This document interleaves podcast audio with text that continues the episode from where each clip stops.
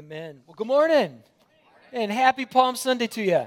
I, I love Palm Sunday. If there was a t shirt that had I Heart Palm Sunday, I might actually consider getting it. I, I love it. If you're new to Christianity and you're wondering why do we have kids running down the aisles with uh, palm branches and what is this word Hosanna, that's what we're going to look at today. We're going to look at this event that we today call Palm Sunday, but what we're doing today is we're commemorating an actual historical event.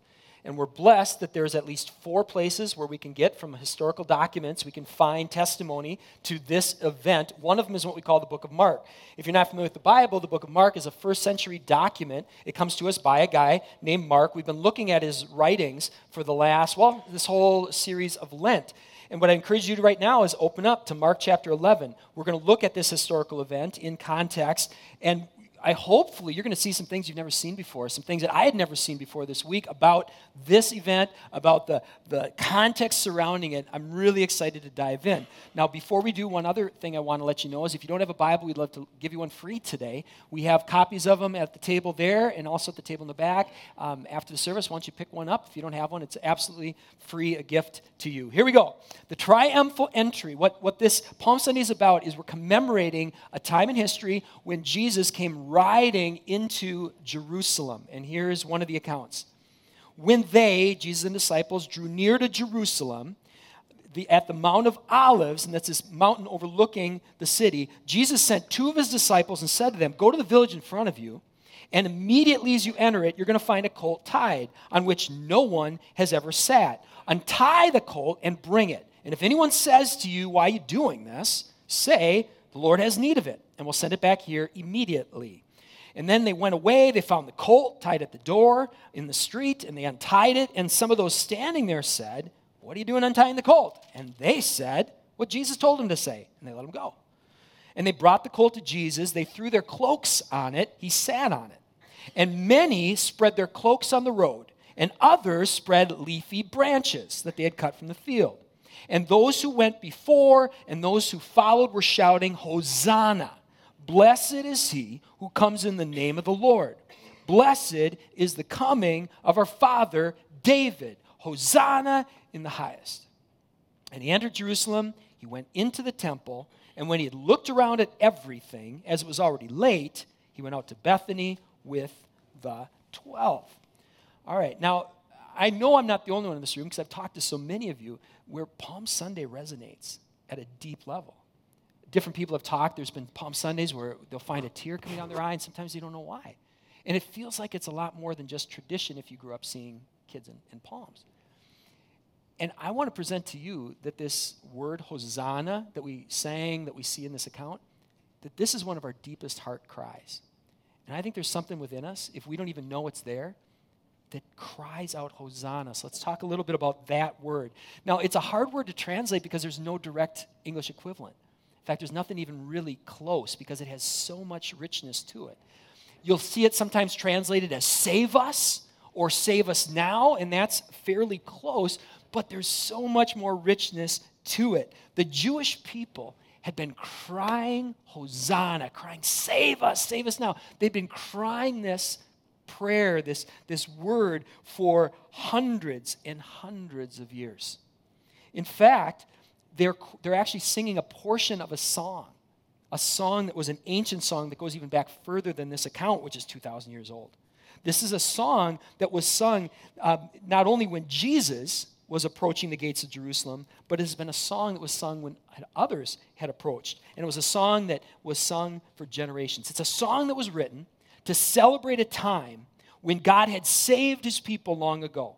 It's a song that calls on all God's people to praise the Lord for his steadfast love and his deliverance. Now, if you look at the ancient song and you look at all of the lyrics beyond the Hosanna, blessed is he who comes in the name of the Lord, if you look at all the lyrics, there's a point in the song where the people sing, Open to me the gates of righteousness. This is a gate, this is all part of the song. This is a gate of the Lord, and the righteous shall enter it. So they were singing this song generations and generations before this account. They were singing this song as they were entering the gates after God had delivered them, the gates of Jerusalem. Well, as the years went by, this song was sung at what was called the Feast of Tabernacles. This song began to be sung at what was called Passover. And then, if we step out of Matthew for just a second, there's another account of this. It's called the book of Matthew. And the book of Matthew hints that Jesus and his disciples sang this same song as the last song before they left the upper room and went to the Mount of, Olives. There's hints that that was happening. There's also hints in the Gospel of Mark that this same song will be sung when Jesus comes back. So it's a fascinating song. And if we had time, I'd love to show you something else about this song. I'd love to go from chapter 11 to chapter 12. In chapter 12, Jesus quotes from this same song when he says, The stone that was rejected has now become the cornerstone. That's the same song. So, this is an ancient song. It had deep meaning, it was used in multiple occasions. And today we call the song Psalm 118. Kind of a abrupt name or whatever. we have Psalm 118. Sounds very generic. But verses 26 and 27 contain these words. So this is from that ancient song, and we these are the songs, the words that we heard. Save us, O Lord. Blessed is he who comes in the name of the Lord. So they weren't just shouting something. This was connected to that song. So as Jesus rides into Jerusalem, the people are singing this ancient song of salvation and deliverance. It's a song about the righteous entering through the Jerusalem's gates, and that's not all. They're not just singing this song. They're throwing their cloaks. They're throwing their cloaks on the road. Now, if we were to look at all the Gospels, we'd see in the Gospel of John, that's where they, he mentions the palm branches. And John has a whole host of reasons for mentioning those. We're going to talk about that when we talk about John. But today we're looking at Mark. In Mark's Gospel, which many believe follows the teachings of Peter, Mark's Gospel says, yeah, there were some people cutting branches, some people, but many, it says, were throwing their cloaks. Many, it says in Mark's Gospel, were throwing their cloaks on the road. Now, in that time, in that place, you didn't just have your old cloak and your nice cloak, right? You had your cloak. And so you didn't just throw your cloak on a muddy, dusty, rocky road for an animal to walk over it. You didn't do that. And also, the Jewish people, they had a rich history. They're not just going to throw their, their robe down for someone else. They had one God. You don't just throw down your robe for, for anyone laying down your cloak was something that a righteous Jew would only do for a king that God anointed. Why do I say that? Because the scriptures got precedence for that. Hundreds of years before this was written, there was a book written that we call Second Kings. And I encourage you, if you're a note taker, write down Second Kings chapter 9. And I would encourage you to look that up and read its entirety. The, the, the context brings the richness just alive. But let me just tell you just a little bit about it. In Second Kings chapter 9, there's this account, again from Israel history. It's a fascinating account. It's a dark period in Israel's history where there's a corrupt king and his wife who ruled over Israel. And during that dark time, there was a prophet named Elisha, and he saw to it that a new king named Jehu would be anointed. So Elisha sends his person to go get this king anointed. The king is anointed, and look at how the people reacted. This is from 2 Kings chapter 9, starting with verse 12. When Jehu, after this all happened, repeated what was said to him, Thus says the Lord, I will anoint you king over Israel. In haste, everyone took their garment, they put it under the new king's feet on the bare steps. And then they blew the trumpet and they shouted, Jehu is king. So now tie this into the story we just read. Jesus, he's entering Jerusalem, and it's a dark time. Caesar had set himself up not just as king, but as God. Roman soldiers occupied the Holy Land. The temple had been compromised. The priesthood had been corrupted. And the people were, without, were like sheep without a shepherd in a dark valley filled with wolves. And here comes Jesus. He arrives at the top of the Mount of Olives. He began his descent towards the gates of Jerusalem. People are shouting lines from Psalm 118 at the top of their lungs. And now they're laying down their what? Their cloaks, as you would lay them down for a king. Now, if you were here three weeks ago, there might be a little bell kind of ringing cloak throwing. Heard that before. Cloak throwing. What's that? Well, if you have your Bibles open, Let's take a look at the account that came immediately before this, the, the account that came right before it. Now, if you have your Bible open, you're going to notice that there's all these little sections that are divided up. Is your, anyone got their Bible yet? There's sections like that? All right, the sections. Does anyone remember from three weeks ago what those sections are called? Pericopes, thank you. Nine o'clock, it was crickets chirping, man. And I'm like, I'm such a failure. I'm such a failure. Pericopes, yes. Those little sections in the, in the Bible, they're called pericopes, all right? So the, this is from the pericope that came right before what we just read. So we just read this. We're going to look now at the pericope that comes immediately before. So we've just read about cloaks being thrown for Jesus. Take a look at this. And let me give you the context really quick. This pericope that comes right before the triumphal entry happens in a little city called Jericho, which was the gateway into Jerusalem. And it was a city called the City of Palms. All right, so they're in Jeru- Jericho, they're heading for Jerusalem. There's this procession with Jesus, and they came to Jericho. As we pick up Mark chapter 10, starting with verse 46, they came to Jericho, and as Jesus was leaving Jericho with his disciples and a great crowd, Bartimaeus, a blind beggar, was sitting by the roadside. And when he heard that this processional included Jesus of Nazareth, he began to cry out and say, Jesus, son of David, have mercy on me. And Jesus stopped the processional and said, Call him. And they called the blind man, saying to him, Take a heart. Jesus is calling you, get up. And what does the blind man do? Throws off his cloak, which is a bold move when you're a blind man, isn't it? Throwing off your cloak to go after Jesus with everything. See some similarities between what comes immediately before the triumphal entry and the triumphal entry? You've got the processional, you've got cloak throwing, you've got all of these similar things. You have the son of David, you have have mercy on me, you've got all these parallels. Mark does this. He, he, he takes these themes and he weaves them together to add richness to this account and help us to see there's a lot going on here, a lot more than a lot of us just in Sunday school, right? When we saw the story. Now, Mark does even more than just take themes and weave them together. There's also, when scholars have studied this book, you're going to come across these things that they call the Markan sandwiches. Markan sandwiches. I think Brandon talked about that two weeks ago. Markan sandwiches. Where what Mark does with one pericope, he does a pericope, and then later on, there's another pericope that is like that one. Either it's the same imagery or a similar story or something, where he does one here, he does one over here, and then in the middle, he provides information and teaching and illustrations that bring the whole thing together like a gourmet burger, right? Just brings it all together. Now, scholars often call them the Markan sandwiches. It's March, March Madness. Instead of sandwiches, we're going to call it brackets. All right? We're going to call them brackets today. And I want to show you some really interesting things about these brackets. There's a bracket that ends just where we ended now, right before the triumphal entry. So this is Palm Sunday right here. Everybody tracking with me so far? This is important. It might just feel like, what in the world are you going? Trust me, this is really important and actually very cool. So this is what we just read. Right before this, you've got the bracket. And this bracket, if you're a note taker, I want to encourage you to take out your purple sheet and write this down. There's a, there's a bracket here of blindness and sight. Blind, blindness, and sight. What happens is, in Mark chapter 8, 22 to 26, there's an account. Blind man receives sight, and there's a lot of similarities here between this and blind man receives sight. And in between, there's all these illustrations and all these teachings where you start to recognize Jesus is really trying to help us understand spiritual blindness. And people in various stages of recognizing, wait a minute, he's the one. So there's this really amazing bracketing going on here, blindness and sight. Well, what I want to show you today, a brand new bracket starts right after this account. So you've got bracket, you've got this account, and then a whole new bracket starts right here.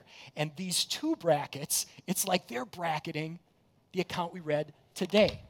This is really fascinating as you dig in. It's, there's so much going on here. Blindness and sight. So there's a place to write that in your notes, write it down.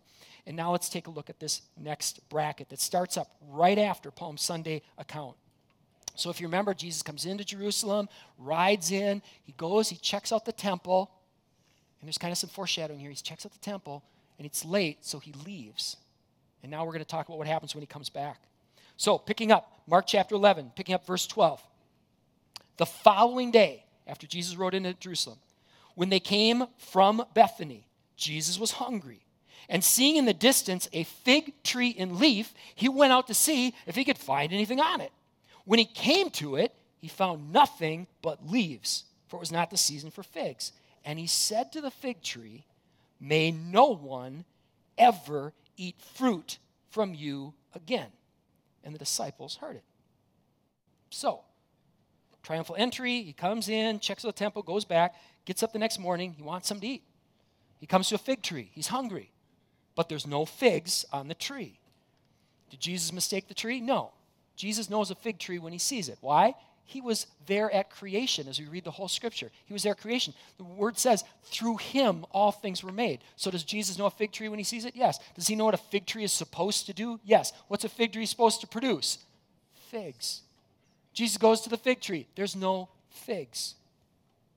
The fig tree, instead of producing figs, is using all of its God given resources for itself. So Jesus curses the tree, and the disciples hear it. Now, here's why I'm saying this is a bracket. I'm saying this is a bracket because in Matthew's gospel, it's not. In Matthew's gospel, Matthew just keeps going with the story. And he says what happens. Fig tree gets cursed and bum, bum, bum, bum, bum, finishes the story. Mark doesn't do that. Mark hits pause. Hits pause on the fig tree story, tells something else, comes back to the conclusion of the fig tree story. Was that on purpose? That's on purpose. So, what's Mark doing? Let's take a look. What comes in between fig tree part A, fig tree exciting conclusion? All right, here we go. Picking up with verse 15. Uh, yes. Okay, so fig tree incidents happens. They came to Jerusalem. And as Jesus now enters the temple, he began to drive out those who sold and those who bought in the temple. He overturned the tables of the money changers and the seats of those who sold pigeons. And he would not allow anyone to carry anything through the temple. And he was teaching them and saying to them, Is it not written, My house will be called a house of prayer for the nations? You? You turned it into a den of robbers. And the chief priests and the scribes, they heard it. And they were seeking for a way to do what? What does it say? destroy him. For they feared him, because all the crowd was astonished at his teaching. And when evening came, they went out of the city. Now, there's a ton of stuff going on here. One of them is that there's a prophecy being fulfilled here. Malachi 3:1 says the sovereign Lord will come suddenly into his temple. And when Jesus comes suddenly in the temple, is he happy with what he sees? No, he's not happy. What he sees angers him. And one of the challenges we have here is again, there's not a direct English translation here between this whole idea of den of robbers or den of thieves and, and what these people were doing and what Jesus said.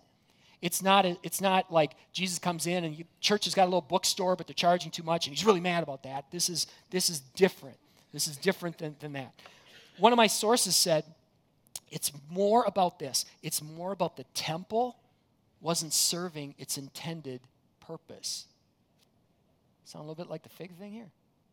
The temple was not serving its intended purpose. It was not serving as a house of prayer for the nations. For the nations. It wasn't shining as a beacon of God's holiness and His sovereignty. Instead, power was being leveraged for the benefit of the already powerful in the temple. And what was happening inside the temple grounds was being leveraged primarily for the insiders. There was sin, there was corruption, there were actions that were not consistent with God's righteous decrees. So, if we're going to draw from this metaphor of the fig tree, what's going on here is you've got in the temple, you got a figless fig tree, and you've got the Lord coming in and saying, This is a figless fig tree, and then the fig tree decides we got to destroy the Creator. That's how messed up this is. Do you see why Jesus thought that temple needs to be cleansed? You see this?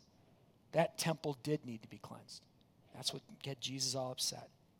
Now, I want to show you a link that I've never noticed before. Who was the source material besides the inspirational Holy Spirit? Who was the source material for Mark? It was Peter. Very good. Let's look at what Peter writes. There's a letter from Peter. There's actually a couple of them.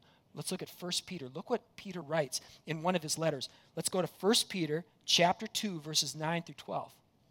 And Peter makes a connection. He personalizes this. He says this isn't just about a building. This isn't just about those courts. This is about us, you guys. He personalizes this in addition to what was happening there. He personalized it. So this is Peter, where the teaching came from for Mark through the inspiration of the Holy Spirit, picking up with 1 Peter chapter 2, verse 9. You, you are a chosen race. You are a royal priesthood. You're a holy nation. You're a people for his own possession, that you may proclaim the excellencies of him who called you out of darkness into marvelous light. Once you were not a people, but now you're God's people. Once you had not received mercy, now you've received mercy. Beloved, I urge you, as sojourner, as exiles, to abstain from the passions of the flesh which wage war against your soul. Keep your conduct among the Gentiles honorable, so that when they speak against you as evildoers, they can see your good deeds and glorify God on the day of visitation. In the week that followed Palm Sunday, we call it Holy Week, we can see that there were some people whose lives needed to be cleansed. Because they were going about, like the temple, they were going about their business. In fact, Jesus comes into town, and on Sunday, they're shouting, Jesus Messiah. And on Thursday, some of those same voices were betraying Jesus and denying him. And there were others who were shouting Jesus Messiah on Sunday, and on Friday, what might some of those voices have been shouting? Crucify him. So they were going about what looked like good little Christian actions, Jesus Messiah on Sunday, but there was something not right inside. And it was revealed on Thursday, on Friday. Now, before we get pointing those fingers too far out, as is typical the case when we go into the scriptures, we hold up a mirror and we can see that in ourselves, can't we? Because we just sang Jesus Messiah. And a lot of us aren't going to make it till Thursday, right? Before we deny Jesus in our actions, before we betray, before we look more like we're walking in darkness instead of light. There's something inside of us that needs also to be cleansed. Here's my N.T. Wright quote of the week. Seems like I've had a lot of those quotes in this series. This one's good.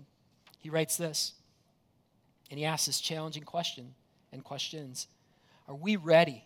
Are we ready to go out of our way to honor Christ? To find in our own lives the equivalence of cloaks to spread on the road before him and branches to wave and make his coming into a real festival? Or have we so domesticated and trivialized our Christian commitment, our devotion to Jesus himself, that we look on him simply as someone to help us through the various things we want to do anyway, someone to provide us with comforting religious experiences? And then this is an important point. In our world, where most countries they don't have kings and queens anymore, and those that do, it's not really a big deal. Have we forgotten in biblical terms what it really meant to honor a king. Wow, that's good. On Ash Wednesday, many of us gathered in this room right here, and we said, let's try this season of Lent to really be serious about this season of Lent. And there's a whole lot of us who just from that day, you know, on and off, but as best we can, from that day on, we've been trying to say, God, examine me. Where do I need to be cleansed? And where do I need to lay down some cloaks? You know, cleansing and cloak laying, that's two different things. Cleansing is, God, where, where am I walking in, in deliberate disobedience? Where, where am I walking in sin? Where am I doing wrong things? And what a great season here of Lent and right now during Holy Week. What a great time to say, God, where do I need to be cleansed? You know, what, what should I be deleting from my iPod? What should I be deleting from my computer? What should I be throwing out that's just not honoring you? With my lips, gossip, slander, what does not belong there. And saying, God, where am I walking and doing things that are just wrong? Cleanse me, reveal them to me. And then the cloak throwing, that's different. That's a good thing. And a lot of us, we're, doing, we're holding too tightly to too many good things. Why do I know that? Show of hands, how many of you are too busy? Okay? We're doing too many good things, right? I, I would imagine, I don't know all of you, but I'd imagine everything you're doing, it's, it's good things. Cloak throwing is about saying, okay, God, of these good things, what would you have me to lay down for you? What would you have me lay down? So that I could serve you more fully. This is a holy week. I can't think of a better time for temple cleansing and cloak throwing. And now, even as I say that, before the guilt just starts pouring on, let me say this as clearly as I can. In fact, I'm going to say it. I'm going to encourage you to write it down. Right on your sheet here. There's a place to write this down. The ultimate aim of this is not death. The ultimate aim is what? Resurrection. The point of laying things down and cleansing, the point is not, well, God, I'm really, really miserable, so you must be happy. Right? That, that's not the point. And, and maybe you've met Christians like that. Well, God hates everything fun, so I, am not having any fun, so now God must be happy. I'm making sacrifices, God must be happy. No, this isn't about that, is it? This is about laying those things down so that we can have the life that He has for us. It's about the yes, not the no. It's about the resurrection. It's not about the death. The fact that you and I are sinners isn't good news. The fact that you and I fall short of the glory of God, that's not good news. The fact that you and I are by nature objects of wrath like that fig tree is not good news. What's the good news? The good news is that Jesus lived the life that we couldn't live. He died the death that we should have died. He rose again, and He invites us to experience that new life. That is the good news. Can I get an amen? Amen. I want to show you something beautiful that is completely unexpected. We've been talking about the fig tree bracket here, right? The fig tree bracket. I want to show you something beautiful about that fig tree bracket. It began with a fig tree that wasn't doing what a fig tree was created to do. And then Mark gave us, after that, a glimpse into how God feels about unrighteousness. What did he do in the temple? He's throwing t- tables, right? Well, you don't need to read the spoiler to say this is not going to end well for the fig tree. Jesus was mad at that fig tree. He cursed the fig tree. You may have hit pause in the story. We know what's coming for the fig tree. oh, what about the rest of us? Because aren't we the fig tree? So if the fig tree is going to get cursed, what's Jesus going to say to us? He's going to say, and you see what happened to that fig tree? You're getting yours too. So, uh oh. So people maybe first time hearing this thing as Mark's reading it out loud, or Mark sends a letter and the others are reading it out loud, they're probably a little bit, uh oh. I see what's coming here. But this bracket, it concludes with a shocking invitation. Let me just read it straight up. Picking up where we left off, as Mark now hits unpause from the story. Take a look at this, Mark chapter 11, verse 20. This is unexpected, unless you really know Jesus. As they passed by in the morning, they saw the fig tree withered away to its roots. Saw that coming, didn't you? He cursed the fig tree, withered to the roots. And then Peter remembered and said to Jesus, Look, Rabbi, the fig tree you cursed has died and withered. And then Jesus answered him, Yep, and you're getting yours tomorrow. You and all y'all. You're, you're just, I'm fire from heaven, and you're going to. Is that what it says? No, look what Jesus does. He extends an invitation. He, he knows, you know, a person with eyes to see, they already know, okay, I got it, Jesus. You don't even have to say it. It's like a good parent. We need to know when to not say things too, right? Not just when to say things, but also when to not say things. Sometimes it's a lot more powerful not to say it. Jesus, you saw the fig tree. Yep, that is true. If you keep going your own way, you don't bear fruit. Yep, you will remain under the curse that came in Genesis. Yep. But what does Jesus do? He goes to this invitation. Jesus answered him, Have faith in God. And I say to you, Whoever says to this mountain, Be taken up and thrown to the sea, and does not doubt in his heart, but believes what he says will come to pass, it will be done unto him. That's Jesus, isn't it? Grace and truth. And here's the grace you have faith in me? Mountains can move. Yep, you got a choice. Curse could be on you still, or you have faith mountains can move. You've got another choice. And Jesus extends a shocking invitation to those who have been living fruitless lives. There is a new life waiting for you where mountains move, sins are forgiven, kindness of a Savior is extended, death and the grave are conquered. And for those with eyes to see, for those who respond in faithfulness, all things are possible. Ready to complete some brackets? Let's do it. We already looked at the first bracket that came before the triumphal entry blindness and sight. This here that we just looked at, it's a bracket of figs and fruitlessness, if that's even a word. Or like that's on the screens there is even better. You can just go with that. Figless and faithful. Huh? How about we go with what I actually wrote the first time? Let's do that. Dangerous things happen when I step away from my notes. Figless and faithful. The purpose, listen to this. Purpose of a March Madness bracket, bracket is to determine what? The winning team, isn't it? The whole purpose of the bracket is to determine the winning team. And something's already been leaked. And that's who wins. Who wins? Jesus wins. This just hit me for the first time. I, I don't know why I've never seen this before. The triumphal entry, was that a historical event? Yes. And it wasn't just a historical event, it was a shadow of what's to come. It was a victory celebration. Jesus is coming in. He's going to cleanse the t- temple for a short period of time. He's going to make all things right. He's going to defeat death in the grave. That was a historical event. And it was a shadow of something that's going to happen when Jesus comes back again.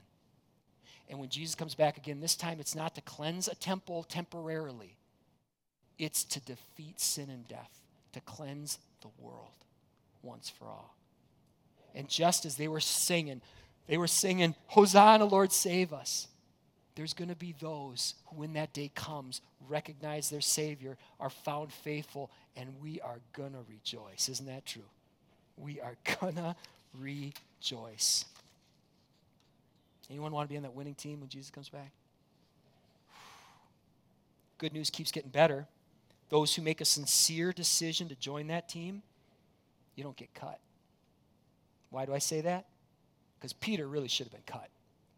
Peter, he, he made some mistakes on the floor, didn't he, when he got the ball? He, he made some big time mistakes. Did he get cut? Nope.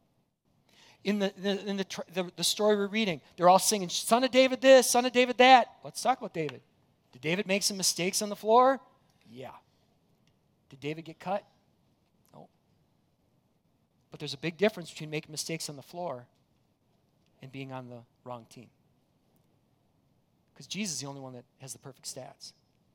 And because of that, we can join that team. But it is a decision for us to make. And what is Mark doing in these brackets?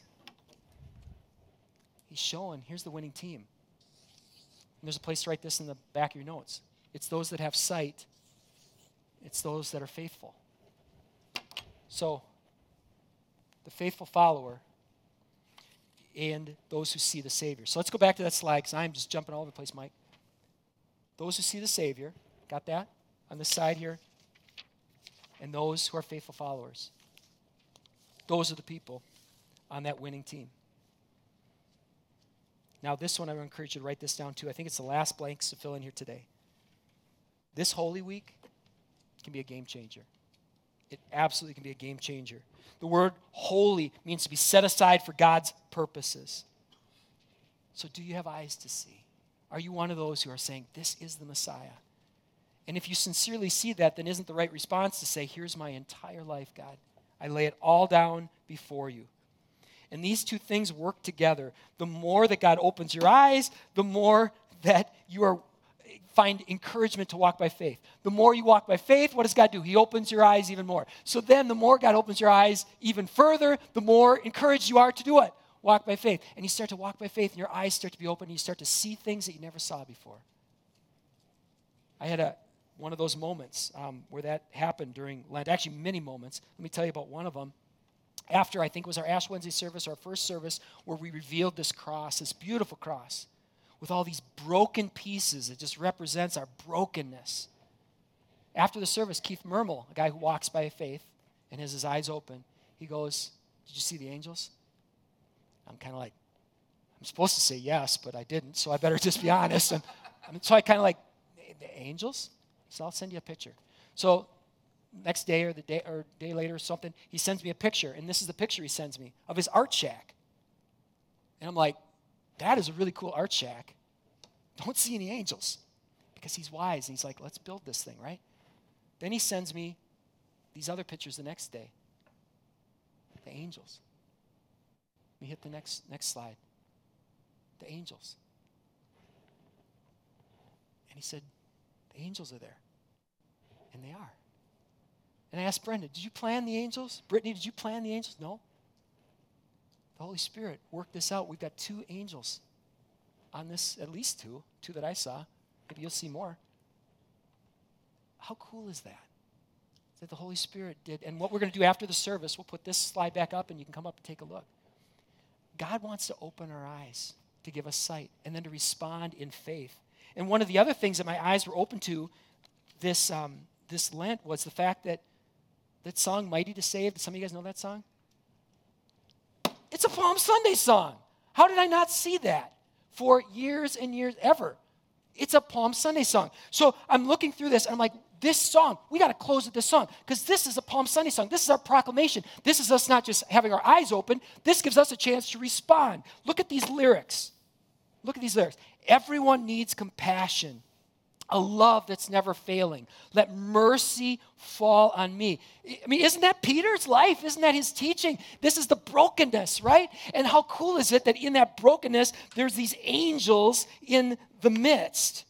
And then it goes on, the song says, Everyone needs forgiveness, the kindness of a Savior, the hope of nations. Jesus came for the nations. My, my, my house will be a house of prayer for the nations. All this is coming together. I forgot to mention, the mercy follow me. Isn't that what the blind man said when he has when he's reached out for Jesus? Then moving on. Savior. He can move the what?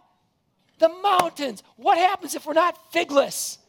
The mountains can move. The Savior, He can move the mountains. My God is mighty to save. That's the whole anthem. That's the proclamation of Palm Sunday. He's mighty to save. Forever, author of salvation. There, when the fig tree was made, when you and I were considered, He rose. He conquered the grave. Jesus conquered the grave.